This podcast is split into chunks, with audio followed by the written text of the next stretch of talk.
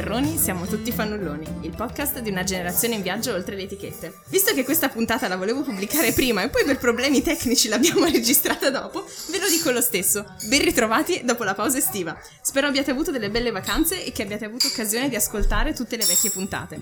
In questa seconda stagione del podcast vi aspettano tantissimi temi sociali interessanti, diverse lezioni importanti e un po' di lavori alternativi di gente che ce l'ha fatta e vi voglio presentare. Ma non indugiamo oltre nel raccontarvi la scaletta autunnale e passiamo al tema di oggi. Io come sempre sono Carmen Romano, di solito dalla Baviera, ma oggi da un, un buonissimo caffè di Bologna, come potrete sentire in sottofondo. Io mi occupo da 4 anni ormai di educazione civica e da gennaio mi sono imbarcata in questa avventura del podcast. Insomma, per ascoltatori ed ascoltatrici nuovi mi conoscerete col tempo. Passando al tema di oggi, è da diverse puntate che l'ho detto, prima o poi questa puntata volevo farla perché, come dire, io stessa ogni tanto ho paura di dire baggianate e ad offendere qualcuno e in generale è importante avere un'idea di a che punto sta la nostra democrazia anche in relazione a come stanno le minoranze. Che siamo un paese crescentemente razzista, l'abbiamo già discusso in un'altra puntata. La domanda che ci facciamo oggi invece è a che punto stiamo con l'omofobia? Mm. Ovvero a che punto stanno i diritti civili delle persone LGBTQ e in generale l'atmosfera sociale dove vivono e viviamo? Nel corso della puntata volevo poi fare una specie di ABC dell'omofobia, ovvero parole ed espressioni che proprio non vanno, e spiegare invece quali nomi si possono usare in maniera rispettosa. Per i sostenitori e sostenitrici di Patreon invece faremo un approfondimento poi su quali leggi servirebbero per rendere l'Italia un paese più, tra virgolette gay friendly. Per fare questo ho invitato un caro amico di Bologna che di queste cose se ne occupa da una vita e di campagne ne ha fatte parecchie. Eh, buongiorno Gianni. Ciao, buongiorno. cosa puoi dirci di te, da dove vieni, cosa fai, come tanto, ci siamo conosciuti? Tanto chiedo scusa per il ritardo nella registrazione della puntata, ma è un po' colpa mia, diciamo. No. E, no, ci siamo conosciuti in un bellissimo campo. Sì dove pelavamo pomodori? No, in realtà era peperoncini. Erano peperoncini. Erano peperoncini. Avevamo bisogno di due guanti per non bruciarci Siamo le ancora mani. le mani che bruciano in realtà, dopo anni e anni. E no, cosa faccio? Una delle domande o me la sono inventata questa domanda? No, era una di quelle, giusto? sì. Beh, fra le varie cose, in realtà mi occupo di scrivere progetti, sono project manager per varie organizzazioni, mi occupo, la mia specializzazione è l'intersezionalità. Mm-hmm che detta così vuol dire tutto, vuol dire niente, ma in realtà mi occupo di uh, persone che hanno due o più uh, identità mm-hmm. che possono essere a rischio di discriminazione. Ok. Quindi sono specializzato nella comunità LGBT, mi occupo di migranti LGBT, di anziani LGBT e di disabili fisici LGBT. Mm-hmm.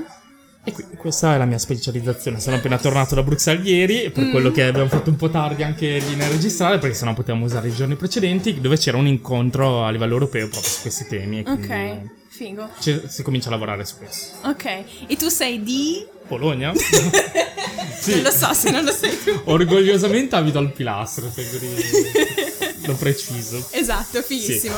Sì. E il campo di cui parlavamo prima era un campo di estate liberi, sì. giusto che non l'abbiamo detto. E, e, salutiamo tutti gli altri che l'hanno fatto con noi. Ciao a tutti e tutte. Da Chiara, Gaia, Sa- Sara, Donato, uh, Giulio. Giulio, Giu- grande Angela. Giulio. Angela. E Laura. Eh, Laura e... Daniele.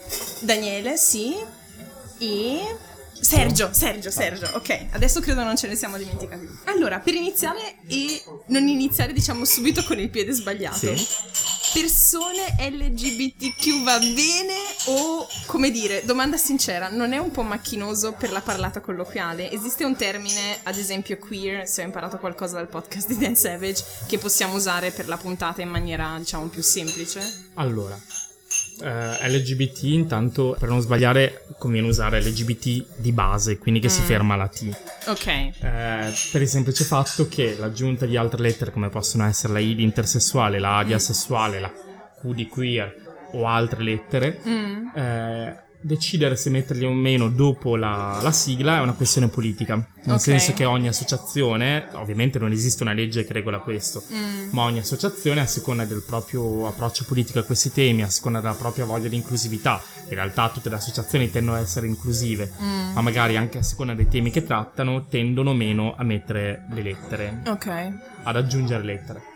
Quindi usarle di base già tanto se qualcuno sa cosa vuol dire LGBT. Sicuramente adesso sta diventando qualcosa di più di più usato. Diffuso, sì. eh, appunto all'incontro di Bruxelles si diceva che fortunatamente sta diventando qualcosa di più mainstream mm. e la conoscenza di queste lettere effettivamente il termine non, non, aiuta, nel senso che è macchinoso. Il termine queer in molti paesi anglofoni, soprattutto, mm. dove le teorie queer nascono, viene utilizzato appunto per parlare di questi temi. Mm-hmm. È anche vero che però il termine queer che è molto difficile da identificare, da dargli una definizione unica, in sé contiene anche una parte di non definizione. Ok.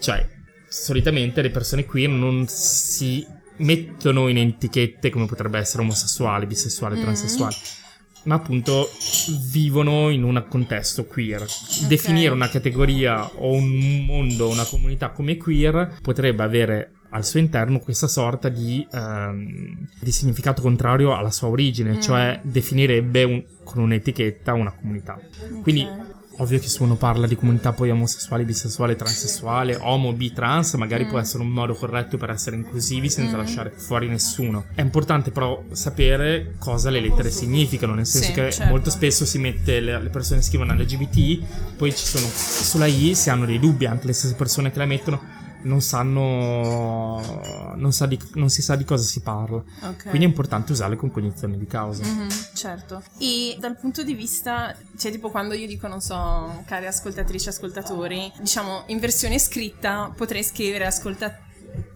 Eh vabbè, eh, l'esempio ascoltatore è sbagliato forse, però insomma di solito si usa l'asterisco alla fine per essere inclusivi in maniera scritta, in maniera orale.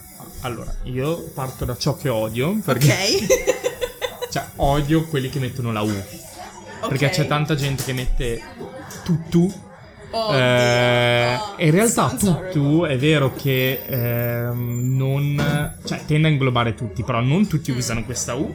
Ok. E poi è veramente bruttino da sentire, secondo me, mm. per mio parere personale. Poi ognuno è libero di fare quello che pare, però io non lo metto mai.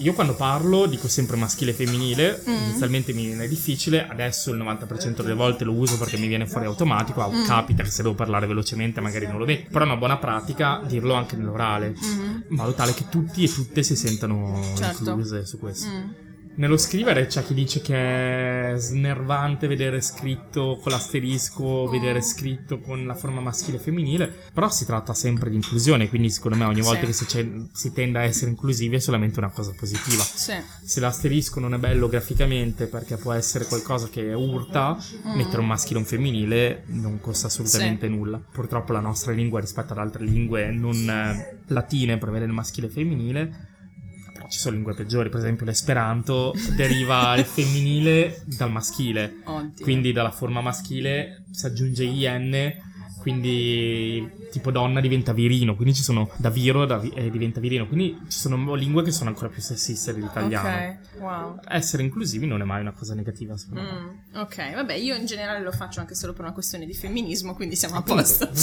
eh, ma il principale sono gli uomini eterosessuali cisgender che esatto. non lo fanno perché si sentono rappresentati dalla forma che viene usata. Esatto. Ok, visto che siamo già sul punto di cosa si può dire e cosa no. Come diceva la mia prof di filosofia al liceo, le parole sono pietre, le parole fanno male. Eh. Ovvero, sembra banale, ma non lo è perché trattare le persone con un minimo di rispetto e decenza umana, dal mio punto di vista, è un po' alla base della convivenza civile. E questo parte dai nomi che usiamo e vorrei veramente usare questa puntata per sinceramente proprio imparare. Quindi, cosa è in uso nel linguaggio comune che in realtà è offensivo per persone LGBT? Per esempio, la prima volta che ti ho contattato per organizzare questa puntata ti ho detto ma l'espressione avere la voce da trans è offensivo? E ti ho detto sì, assolutamente, io ok, non la uso più. Eh, no, sì, cioè nel senso è assolutamente offensivo perché... Mm però so che se tu l'hai usata non l'hai usata in maniera eh, negativa. Il problema è che appunto non viene percepita la, lato negativo di questa cosa, nel mm. senso che è come dire che ehm, una persona transessuale ha una voce negativa o ha qualcosa di negativo. In mm. realtà è una persona... Grazie mille. Eh, thank you. Shukran. E quindi appunto è come se questa, le persone avessero qualcosa di negativo, mm. le persone transessuali, e non è, un, non è, una bella cosa. Anche perché appunto una persona transessuale non decide di avere una voce mm. particolarmente riconoscibile, mm. soprattutto le persone M2F, quindi male to female, mm. non decidono di avere una voce particolarmente riconoscibile, ma fa parte appunto della transizione sì. fa parte appunto di essere nato in un corpo in cui, di, nel quale non ci si riconosce, quindi mm. e quindi non asseconda e non aiuta e non è inclusivo questa espressione mm. verso uh, una persona che sta cercando di raggiungere un proprio obiettivo. Mm. Quindi eh, la persona trans semplicemente M2F non decide, poi non tutte le persone trans M2F hanno una voce particolarmente riconoscibile, però chi decide di avere una voce riconoscibile, cioè chi ha una voce riconoscibile, la vive spesso come un disturbo, come un problema mm. personale e quindi sarebbe come giocare come un lato negativo di, e con una sensibilità di questa persona. Sì, tra l'altro realizzavo che, allora diciamo, questa è un'espressione che viene utilizzata, non so se tu hai un po' la voce roca o cose di questo tipo, certo. che è indicativo più di, diciamo, persone nate uomo che cercano sì. di fare la transizione mm, verso essere donne. Eh? M2F. M2F, esatto. E questo esclude, diciamo già a priori, la transizione opposta, quindi persone nate donne che cercano di fare la transizione verso essere uomini. E quindi è già non inclusivo di per sé, cioè sì, sì. nella discriminazione è già non inclusivo di per sé. Perché nella percezione comune le persone transessuali sono solamente ah. M2F, quindi ah. da male a female. In realtà i dati dicono ormai che le transizioni sono uguali sia per okay. persone M2F che F2M. Mm. Eh, il discorso è che le persone F2M, quindi female to male, sono solitamente meno riconoscibili mm. eh, rispetto a una persona M2F. Okay. Quindi il fatto appunto di essere meno visibili o meno riconoscibili nella società viene percepito ancora diversamente, cioè viene percepito come una cosa che non esiste o comunque non è un'espressione che ancora è entrata nel gergo comune. Quello che hai detto te è molto interessante, però penso che sia un ragionamento di un livello superiore sì. perché siamo ancora proprio invece alle basi sulla mm. quale è proprio una discriminazione legata al fatto che la transessualità è proprio vista ancora come un tabù o come sì. uno scimmiottare mm. l'altro genere da parte della, delle persone. Cioè, anche certo. tante persone che sono aperte sui temi sociali mm. spesso cadono su sì. questo. E altre espressioni che senti spesso usare?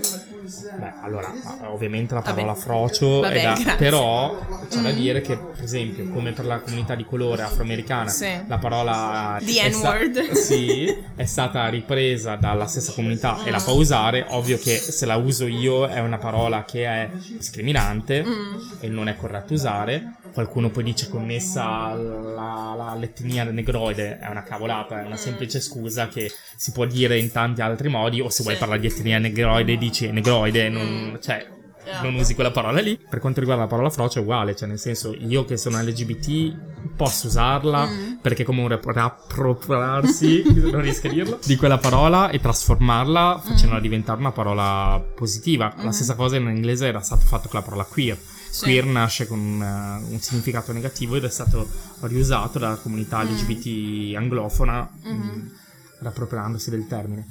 Però che una persona non LGBT o non appartenente a una minoranza sessuale o eh, di, di, identità di genere la usi sì, è un po' poi lo dici, cioè ci sono alcune persone che dicono ah vabbè ma io sono gay friendly, la uso, posso usarla. Sì, però bisogna anche contestualizzare, cioè certo. se tu la usi su un autobus o in un luogo pubblico dove di fianco puoi avere una persona LGBT, magari può sentirsi offesa se non sa che tu comunque la stai usando non sì. in modo offensivo. Mm. Quindi bisogna sempre stare attenti come si usa e in che contesto e in che ambiente. Mm, certo. Um, Beh, vabbè, anche la parola viados eh, che è usata per... Par- no, a Ferrara non è arrivata. No. no, vabbè, per esempio da noi, ma anche in altre parti d'Italia si usa la parola viados per parlare delle persone transessuali okay. che principalmente sono sex worker, quindi lavorano nel mondo della prostituzione, mm. eh, però in realtà è una parola molto dispregiativa, come prima tu mi dicevi la voce da trans, eh, spesso si sente via, sembra un viado, qualcosa del genere, anche quello okay. assolutamente non si usa. Okay. Eh, e poi oltretutto in portoghese brasiliano non è usato per definire la comunità transessuale, ma è usato per parlare della comunità gay. Mm. Um, quindi anche su quello, cioè io lo eviterei spesso, però nel gergo comune. Poi spesso dipende anche dalla, dal un gergo comune locale, nel senso che alcune mm. parole sono diventate talmente comuni in un determinato contesto urbano, in una determinata comunità, che a volte non si fa neanche più. Sì. Cioè, anche quando sei in una scuola, le ragazzini dicono gay o dicono frocio. Mm. Spesso non è legato al fatto che si vuole per forza sottolineare l'omosessualità di una persona. È un termine che purtroppo, cioè, da un certo punto di vista, per fortuna, perché non insulti la persona per quel determinato problema, mm. ma allo stesso tempo è un termine che viene usato così, cioè lo sbaraglio, proprio offensivo. Sì. Quindi ha perso di significato, ma ha preso invece di modo generale l'offensività. Mm. Quindi se io ti voglio offendere uso gay o frocio, ma non, mm. non, contestualizzo con la tua omosessualità, ma è un termine negativo a priori, quindi io lo uso a priori per dire che se tu sei una persona negativa o hai dei problemi o non mi piaci, mm. quindi uso quel termine. Certo. I termini che invece, diciamo, si possono usare o... Sì, termini che sono ris- invece rispettosi, che persone non queer, non, non LGBT possono usare, oltre al LGBT. Beh, oddio, ma... Appunto la parola omosessuale, transessuale, ovvio che non tutte le persone si riconoscono poi in queste etichette, nel mm. senso un conto è LGBT come identità. Sì. Nel senso che dire io sono una persona LGBT è anche un atto politico. Mm il semplice fatto che definirsi in quella maniera dietro al coming out c'è sempre un atto politico. Certo. Poi invece c'è tutto un mondo sommerso di persone che hanno comportamenti di questo aspetto qua, mm. cioè di questo settore qua. E per esempio se si vuole definire comportamenti, dei termini e delle sigle che sono state coniate di recente e vengono usate in maniera corretta, sono i termini MSM, okay. che in inglese è Men That Have Sex With Men, o WSW, okay. Women That Have Sex With Women, che identificano solo il comportamento. Ok e magari sono, possono essere mm, più accoglienti per delle persone che non si definiscono come omosessuali e transessuali. Mm. È anche vero che sono delle terminologie, delle sigle che difficilmente sì. parleresti in maniera colloquiale con qualcuno, sì. cioè magari tra esperti o tra... spesso sono termini che si usano anche in maniera scientifica. Mm. Uh, vabbè, comunque appunto, in generale la parola omosessuale e transessuale può essere usata senza problemi. L'ormai sdoganato gay mm. non è offensiva. Ok. Eh, come lesbica, cioè non, non bisogna aver paura di dire le parole, anche perché ci sono alcune persone, effettivamente, come prima dicevi, che non sanno come porgersi, no? Quindi sì. quando devono dire la parola gay lo dicono sottovoce. Sì, tipo... O dico lei, eh sì, perché sai quello è gay. Così, cioè, cos'è? Non è, non, non è una malattia, cioè, grazie al cielo non è una malattia, ma ce l'ha più la malattia chi gli si abbassa la voce in maniera rauca all'improvviso. E quindi è terrificante, sì, anche perché le persone okay. dicono di essere friendly, ma poi quando devono dire quelle parole... Mm si bloccano. Ok, ora passiamo alla situazione in Italia oggi. Il sì. 13 settembre c'è stato un fattaccio fuori Verona di una coppia di due uomini che sono stati aggrediti in casa loro, eh, gettandogli benzina addosso da parte di quelli che, come dire, a giudicare almeno dalle svastiche disegnate sui muri esterni, possiamo chiamare senza remore fascisti. Mm.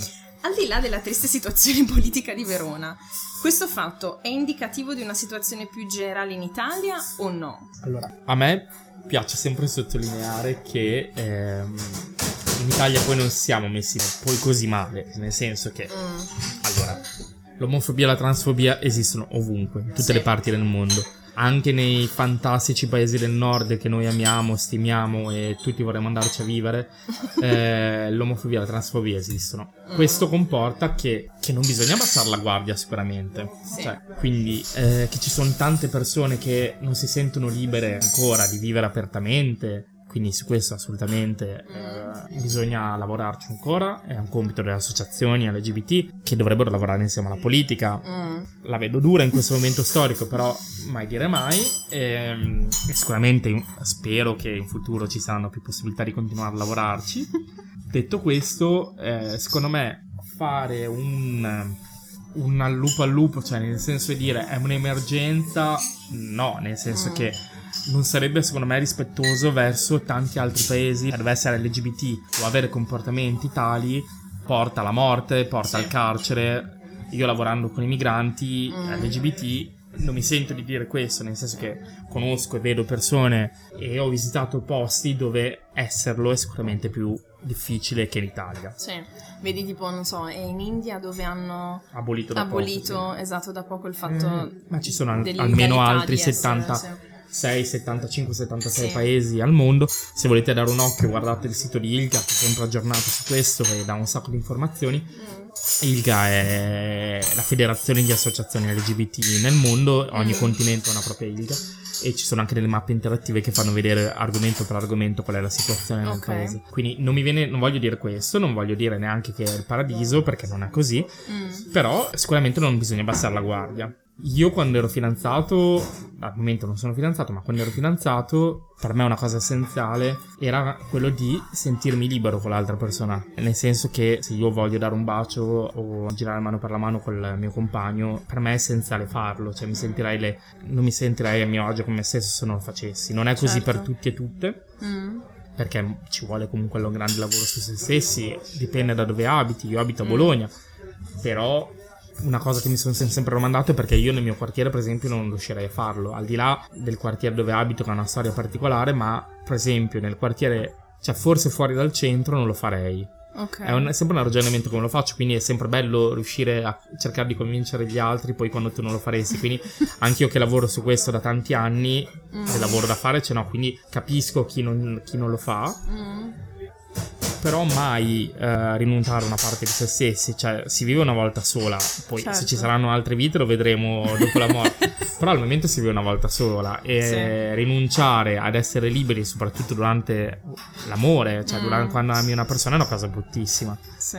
e se poi le persone non lo fanno mai, cioè la gente non si abituerà, Mm. quello è il problema, Certo. la gente ha cominciato a parlare delle questioni LGBT, a vederle meno lontane nel momento in cui c'è stata la visibilità. Sì. Cioè, vedere la comunità, sapere che esistono le persone, porta anche a normalizzare, come termine bruttissimo perché la parola normale è terrificante, però Mm. a rendere più comune, a rendere più conosciuta. Sì. È l'ignoranza quello che porta all'omofobia e alla transfobia. Quando tu non conosci qualcosa, lo discriminerai. Questa è la Certo. stessa cosa che vale anche per gli stranieri, no? Sì, ma infatti è come c'è in Germania che eh, la- il più grande sos- sostenimento del- sia dell'AfD che di movimenti come Pegida contro i migranti è in paesi dell'ex Germania Est dove c'è una percentuale ridicola di migranti, cioè Dresda che fa 20.000 partecipanti di Pegida ogni lunedì e cose vere ha tipo un 2% della popolazione che è migrante, Eh, Monaco ha il tipo il 28%, cioè Sì, sì, beh, certo. e quindi no, no, sono assolutamente d'accordo. Ehm, una riflessione, visto che parlavi prima di- del rapporto anche tra le associazioni e la politica. Questi, insomma, episodi di violenza può c'entrare con il sentirsi legittimati da una retorica dell'odio da parte di chi sta al governo? Cioè, come sono cambiate secondo te le cose per voi da, diciamo... Col da- nuovo da- governo. sì, con, con un, un ministro della famiglia che, eh, come dire, è apertamente omofobo. Allora, ancora fortunatamente non sono cambiate. Oh. Ciò non vuol dire che non cambieranno, nel Sì. senso che le mie... cioè, non per le mie speranze, no, io non ho Mm. speranze, nel senso, nel senso che eh, la vedo mm, come una gara dura. Mm. E io personalmente ho 32 anni appena fatti, ma pensavo che non si potesse tornare indietro. Ok. E credo che questo errore l'abbiano fatto tante persone che lavorano nel sociale, tante persone che votano una determinata parte politica, Mm.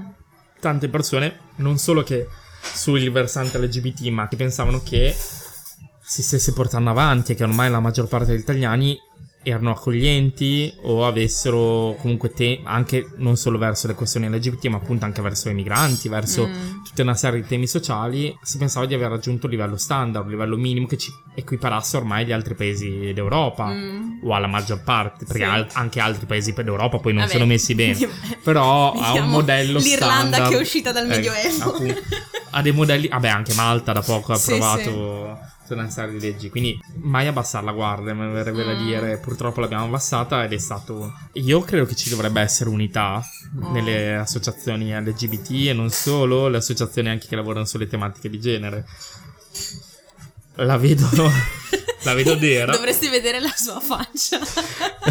La vedo nera non perché, però per esempio se guardiamo già, ma non è un problema solo italiano, se vediamo anche temi che riguardano le donne trans e le donne lesbiche, non tutte, Mm. però ci sono alcune parti del movimento di donne lesbiche che per esempio non riconoscono come donne eh, le donne transessuali o transgender. Mm. Quindi questo già ti fa vedere un grandissimo, eh, una grandissima divisione all'interno, che non è da poco, nel senso che se Mm. ci dividiamo già noi su questi temi, Sì. qualcosa di terrificante. Sì. Ah, E questo legittimerà anche i governanti Mm. a dire, vedi, non sono, non sono d'accordo tra di loro, questi punti non sono anche la GPA, la gestazione per altri, un altro Mm. punto che divide molto. E poi c'è una quantità assurda tante associazioni LGBT che lavorano. Mm. Eh, io sono il primo ad averne creata una e adesso ne creeremo un'altra a, a gennaio. Nome, nome? Spoiler. I am. I am, ok. che si occuperà in realtà di tutte le intersezionalità, perché ad- fino adesso ci siamo lavora- abbiamo lavorato sulle intersezionalità in modo diviso nelle varie associazioni, mm. ma creeremo un'associazione che si occuperà principalmente di intersezionalità LGBT, ma non solo. Okay. Quindi anche a live- altri tipi di intersezionalità. Però questo è dovuto da cosa? È dovuto dal, dal fatto che che purtroppo c'è, non c'è tanta condivisione, non c'è, c'è competizione, ci sono dei dissapori personali, storici o attuali mm. che non aiutano ed è così, ed è così un po' tutto, eh, non, in tutti i paesi, in tutti i paesi ci sono tante associazioni LGBT e... Ehm, Mi ricorda un po' una, una, grande citazione del mio ex coinquilino Albi che facciamo qualcosa di sinistra e dividiamoci in frazioni. Mm. Ah beh sì eh. Cioè, abbiamo anche l'esempio del PD che... Vabbè, Vabbè io voto PD. Però... Vabbè, per concludere in maniera un po' più positiva, visto che il tempo corre e tu devi andare, um, noi, etero, sì. in questo contesto non del tutto ideale e perfetto, come facciamo ad essere dei cosiddetti buoni alleati? Mm. Tornando a quello che hai detto prima, infatti alcune associazioni mettono la A di alleato all'interno della ah, sigla, vedi? Ok. Quindi anche quella è una questione politica se metterlo o meno.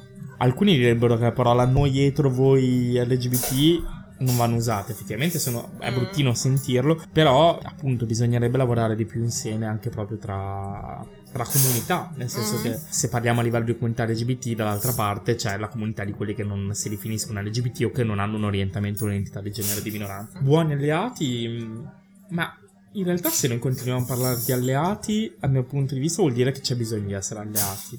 Okay. Essere semplicemente se stessi e cioè, già il sorprendersi o già percepire il fatto di essere LGBT, di avere un parente, un amico com- come LGBT, quindi qualcosa di strano, già, fa già parte del nostro percepire questo argomento come qualcosa di non che non dovrebbe essere parte della società. Cioè, nel senso, mm. è una di quelle discriminazioni non volute. Però, sì. se, a noi, se a noi ancora ci sorprende qualcosa, vuol dire che ancora forse non abbiamo inglobato mm. totalmente questo come qualcosa che nella società è normale. Ok. Forse è un po' complicato da spiegare, però mm-hmm. mh, cioè semplicemente essere se stessi e semplicemente ecco, evitare anche frasi come per dire "Ah, io ho tanti amici gay, o tutti i miei amici gay vanno a fare shopping, eh, sì. io ho 25 colori addosso, quindi direi che non sono proprio la persona più adatta per fare shopping, blog. Eh, fashion blog o sono tutti sensibili, mm, c'è gente che potrebbe dire altro di me e quindi insomma o forse io sono l'eccezione, può essere, però non siamo tutti uguali, neanche noi. Sì. Quindi mai mm, voler essere più si prova a essere friendly in maniera mm. ostentata mm-hmm. più vuol dire che forse sì accettiamo quello quella cosa però abbiamo un po' di omofobia interiorizzata all'interno ok quindi semplicemente trattare la persona come se fosse una qualsiasi altra sì. persona al di là dell'orientamento, nel senso che tu hai un certo. rapporto con una persona, ma non, cosa te ne frega con chi va a letto, mm. con chi mm. non va a letto o certo. come si percepisce a livello di identità di genere, perché mm. non abbiamo spiegato la differenza tra identità di genere e orientamento sessuale. Giusto, giusto, ok, fondamentale, ok, prima di finire la parte principale del podcast dobbiamo farlo. Lo Quindi, spiego? Vai.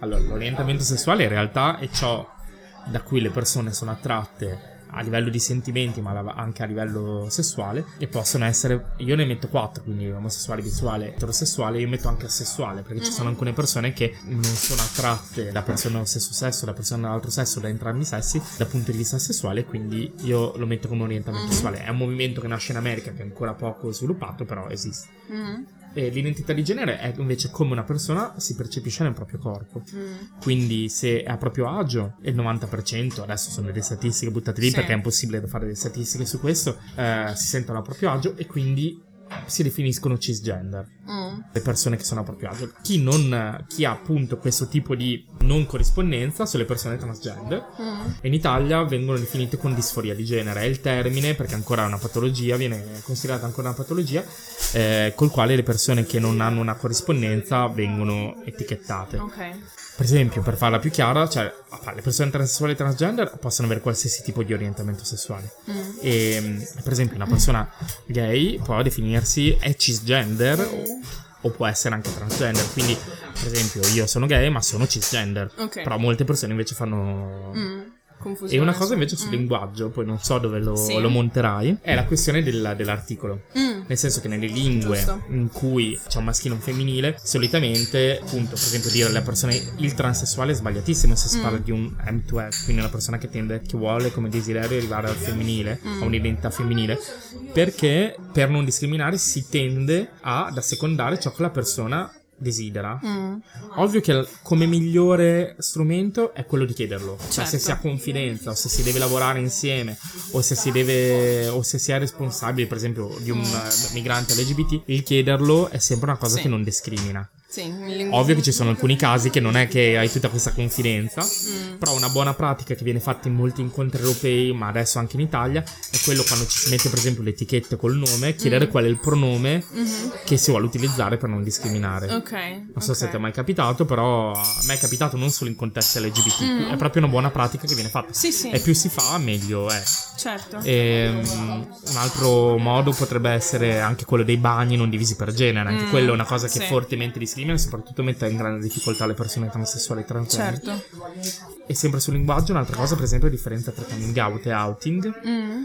Tutti usano outing come termine per dire che qualcuno ha dichiarato il proprio orientamento sessuale, la propria identità di genere, ma il termine corretto è coming out. Sì. Coming out è quando io racconto la, qualsiasi delle mie identità. Sì. Però è stato eh, preso dalla comunità LGBT come per dire quando tu definisci il tuo orientamento sessuale. Ok. L'outing invece io quando faccio sorta di pettegolezzi dell'orientamento sessuale o dell'identità di genere di un'altra Di persona. qualcun altro, esatto. Quindi quan- quando Quindi Ricky Martin... diciamo forzando il coming out di qualcun Sì. altro. Mm. Sì, quindi Ricky Martin non ha fatto outing, ma chi- Ricky Martin ha fatto coming out, ma Ah. eh, Tiziano Ferro pure. Quindi Ok. invece leggi Mm. e ti fa capire anche quanto un giornalista è formato su questi temi. Se si scrive outing, in questo caso è qualcosa di sbagliato. Ok. Quindi c'è da Ok. lavorare tanto anche con i giornalisti. Certo, prendete appunti, insomma. E direi che così possiamo passare alla prima rubrica, grazie.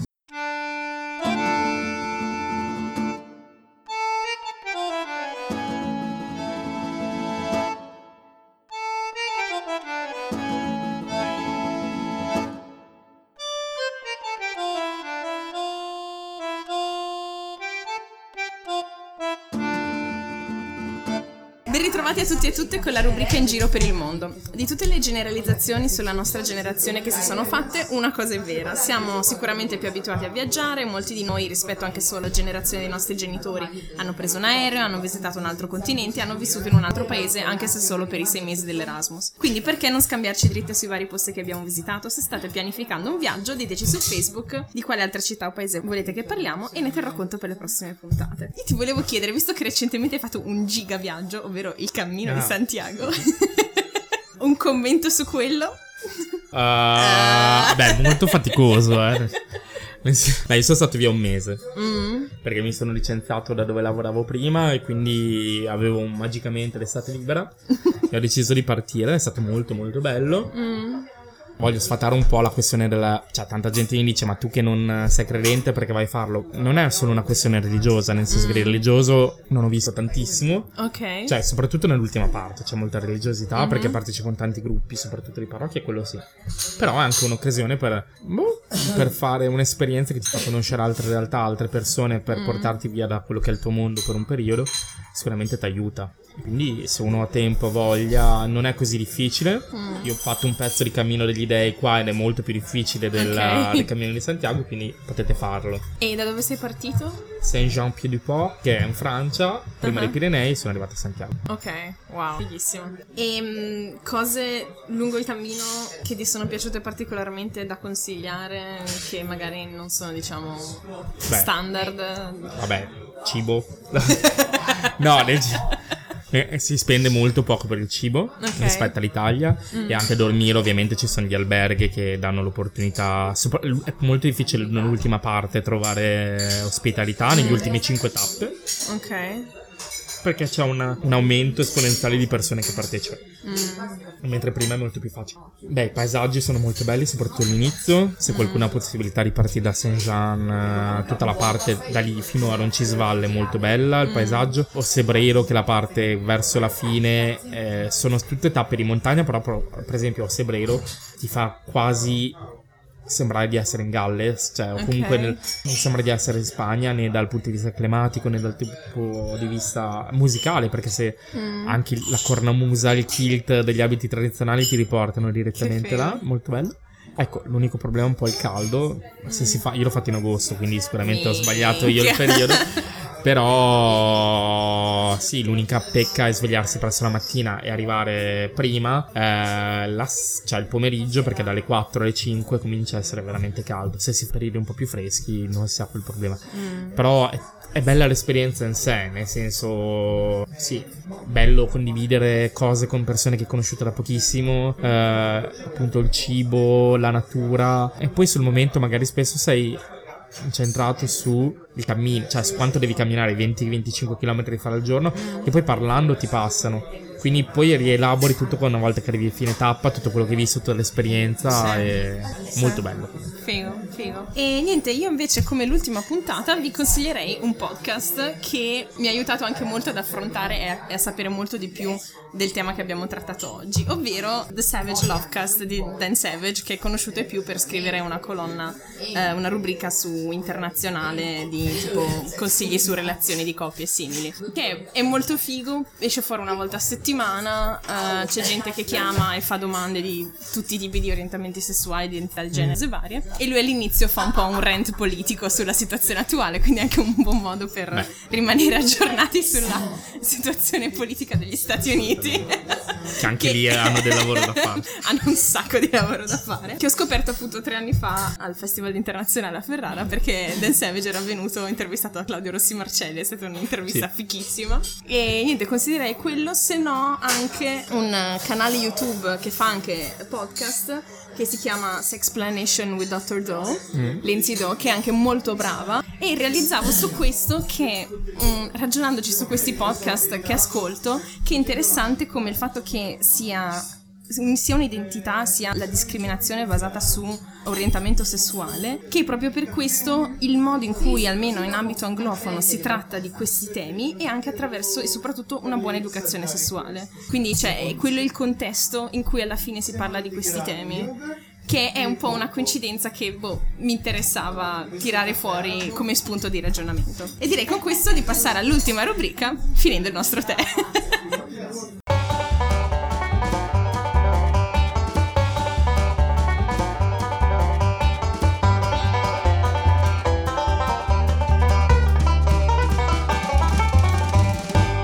Bentornati a tutti e tutte alla seconda rubrica Modi di dire e modi di essere. Da quando mi sono trasferita in Germania e mi sono messa a studiare il tedesco, una cosa mi ha sempre affascinata, i modi di dire. Riflettono la cultura di un paese o di una regione ed è affascinante vedere come alcuni siano simili in paesi molto diversi. Ogni puntata ve ne raccontiamo di nuovi e questa settimana ovviamente non potevamo che portarvene di Emiliano Romagnoli. Quindi io intanto ve ne do uno ferrarese mentre Gianni... Eh, io sono di origine ferrarese. eh. Ah, è vero, è vero, è vero. è Saluto vero. tutti i mastellari del mondo che fare- faremo la reunion eh, il prossimo settembre. Figata. Siete invitati. Per me è difficile farla perché tipo il romano è, il cogn- è tipo il quarto cognome più diffuso. Eh, ma sei lì è un po' più complicato. Vabbè, comunque, allora, il detto che volevo tirare fuori, che mi piaceva molto anche come simbolo di questa puntata, è ehm, ogni cals tir vant un pass, ovvero anche un piccolo aiuto ti fa andare avanti. Ma è con l'accento aiuto- tedesco, eh, nel dirlo. No! Un pochino. Ripetilo un attimo. Ogni cals tir vanti un pass, Mm, va va bene? Cioè più romagnola, guarda. oh cazzo.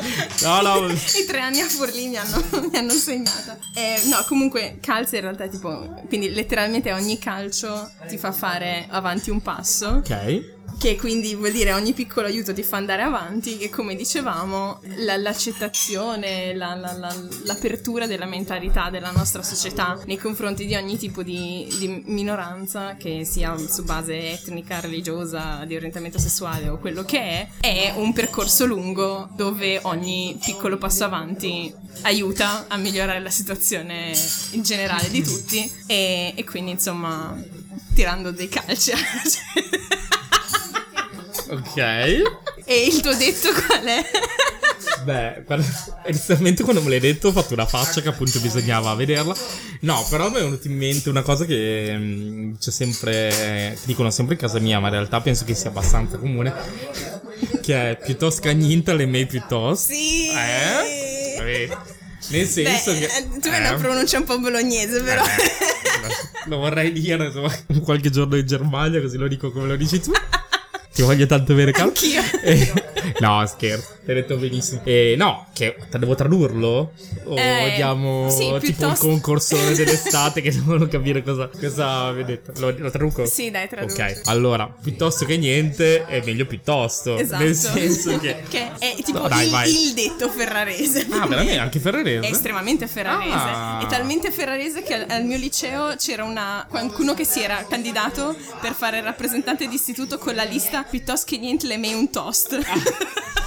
Ok, ora capisco. No, pensavo fosse bolognese, vedi, ma ho Eh, vedi? una cosa nuova. Beh, come diceva mia nonna, se fossi morto ieri non l'avrei saputo. Quindi Esatto. è un altro detto, potete usare anche quello sempre. Se fossi morto ieri non l'avrei saputo. Eh Ok. sì, perché hai imparato oggi una cosa nuova. Ah, eh, anche quello potete usare. bello, Due in un colpo solo. Pam, pam.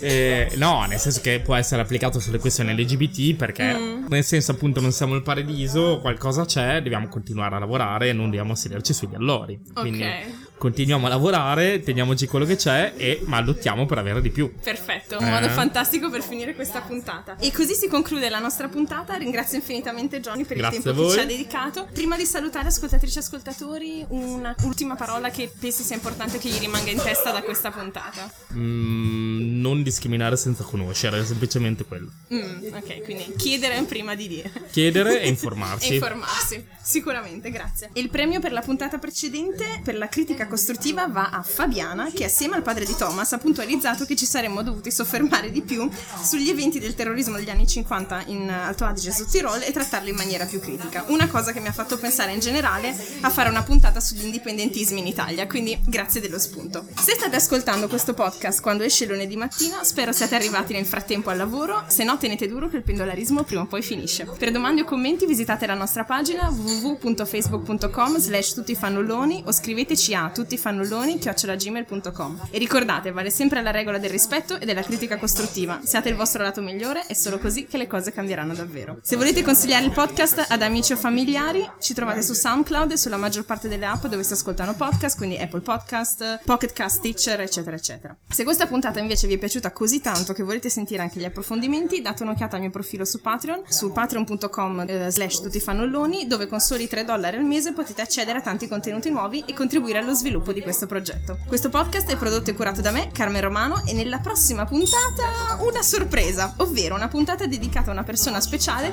per un tema più personale del solito. Insomma, ascoltateci per scoprirlo. No spoilers. Tutte le musiche sono di Kevin MacLeod del sito Incompetech. Buona settimana a tutti e ci sentiamo tra due lunedì. Alla prossima!